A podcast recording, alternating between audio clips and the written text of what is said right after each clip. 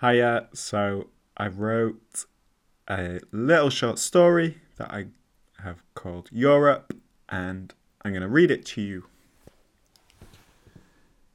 Kurt felt the date had moved on to confessions, when the years peel back to reveal the branching points of personal history. He believed his life turned on England's early World Cup exit at the hands of his motherland. Xenophobic ideas, legitimised by football pundits, were turned against him on the playground of East Norwich High School. Young Kurt was cast into the untouchables of the school hierarchy. Jessica noted a tightening grip around his glass of red wine. Until that summer, I was on the football team, he said. Then the coach dropped me. He explained that it was open season from then on. It got so bad, Mum met the head teacher with a printout of the European Union Equal Treatment Directive. She took his hand. Jessica only moved to Norwich for a creative writing master's degree. National guilt descended nonetheless.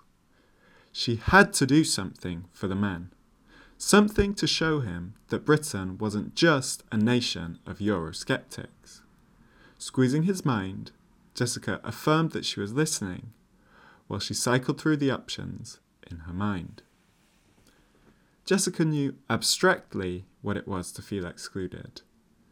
Yet she was brought up in the bosom of her tribe. But there was one comment made about her dad. In particular, it was a comment about his dogged refusal to condemn the Iraq War. Her dad had just dropped her off at Isla Marlowe's picnic.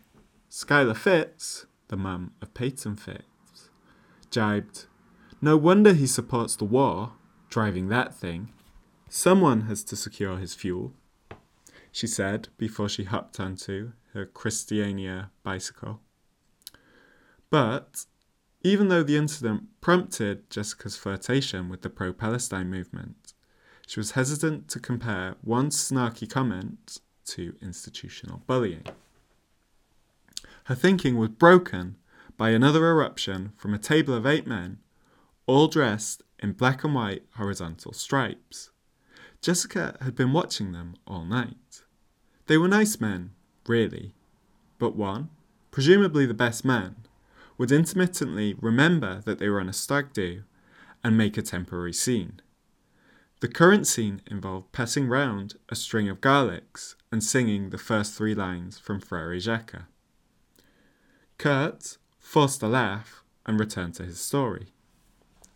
He moved schools to escape the bullying, only for it to follow him through three separate schools because of a network of Norwich based cousins.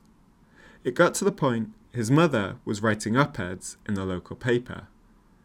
Everything came to a head when the shed in the allotment next door to Kurt's family's allotment was burned down and a St. George's cross was found at the scene. Jessica settles on a plan. Get the, round, the next round of drinks and drink to Germany.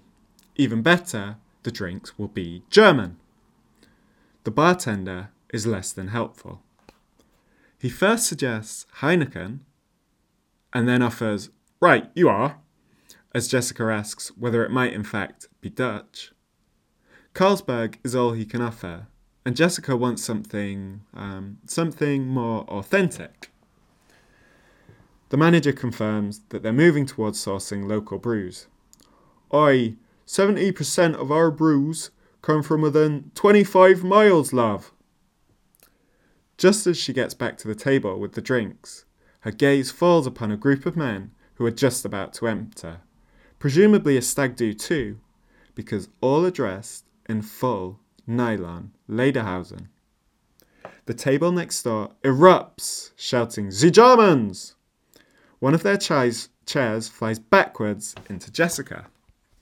Somehow, the entirety of the chair's motion is transferred into the two pints of imported lager. The contents slush out of the glass and splatter against the back of Kurt's neck. Both the Bavarian and Parisian contingents fall silent.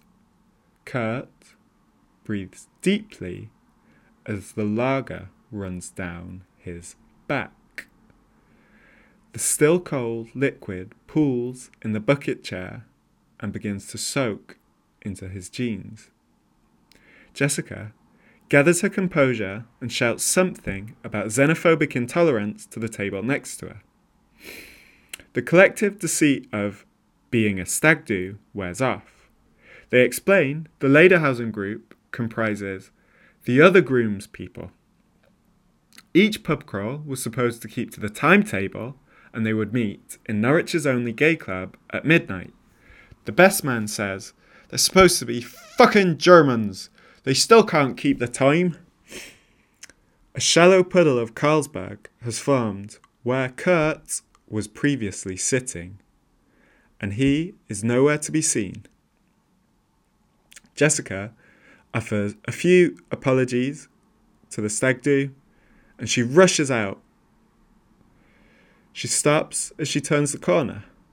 A dejected, shivering man is waiting for the number 13 bus. In all honesty, attraction had died, died sometime around the fourth in, unin, in all honesty, attraction had died sometime around the fourth uninterrupted minute of extolling praise on how his mum had dealt with the bullying.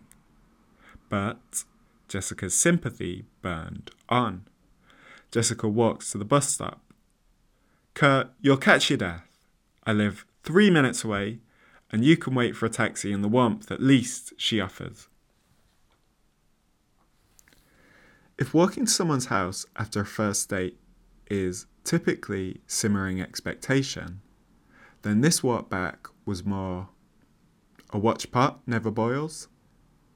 Jessica probes the silence with, The Carlsberg was meant to be a nice gesture. He mutters, Thanks.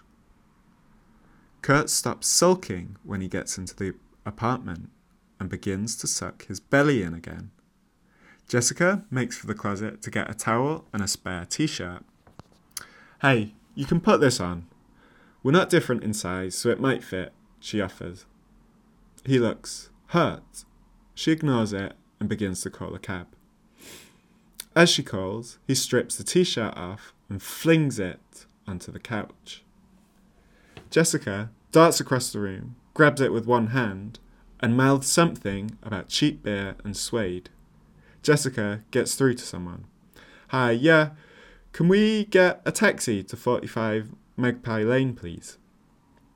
He slips into the bathroom as she confirms details with the taxi operator. Kurt delivers a mental pep talk to himself as he takes his jeans and then boxes off. Jessica's ears prick up as the boxers slop against the floor. Everything okay? she asks. Yeah, I'm just taking off the rest of my beer drenched clothes, he laughs. Your fault for buying such cheap beer. Jessica rolls her eyes. She walks past the bathroom to work out what can cover her legs, what can cover his legs, and she grabs a sarong that she had bought in India and never worn again. Jessica finds herself just outside the bathroom as the door opens nervously a naked Kurt emerges. His feet are planted awkwardly far apart under the belief that powerful poses create confidence. The smell of what? The smell of hops wafts over Jessica as she is rooted. She blinks twice and breathes deeply. He brings his hands to his hips and gently thrusts forward. She splays the sarong and covers her face, as if there is still some modesty to protect, and moves toward Kurt. By th- shrouding her vision, she also loses track of the target. As she reaches to wrap the sarong around his waist, a trail already blazed by David Beckham, she in fact makes contact with Kurt's dangling Kaiser. Kurt remarks, Huh, this country's saving grace is how easy the women are.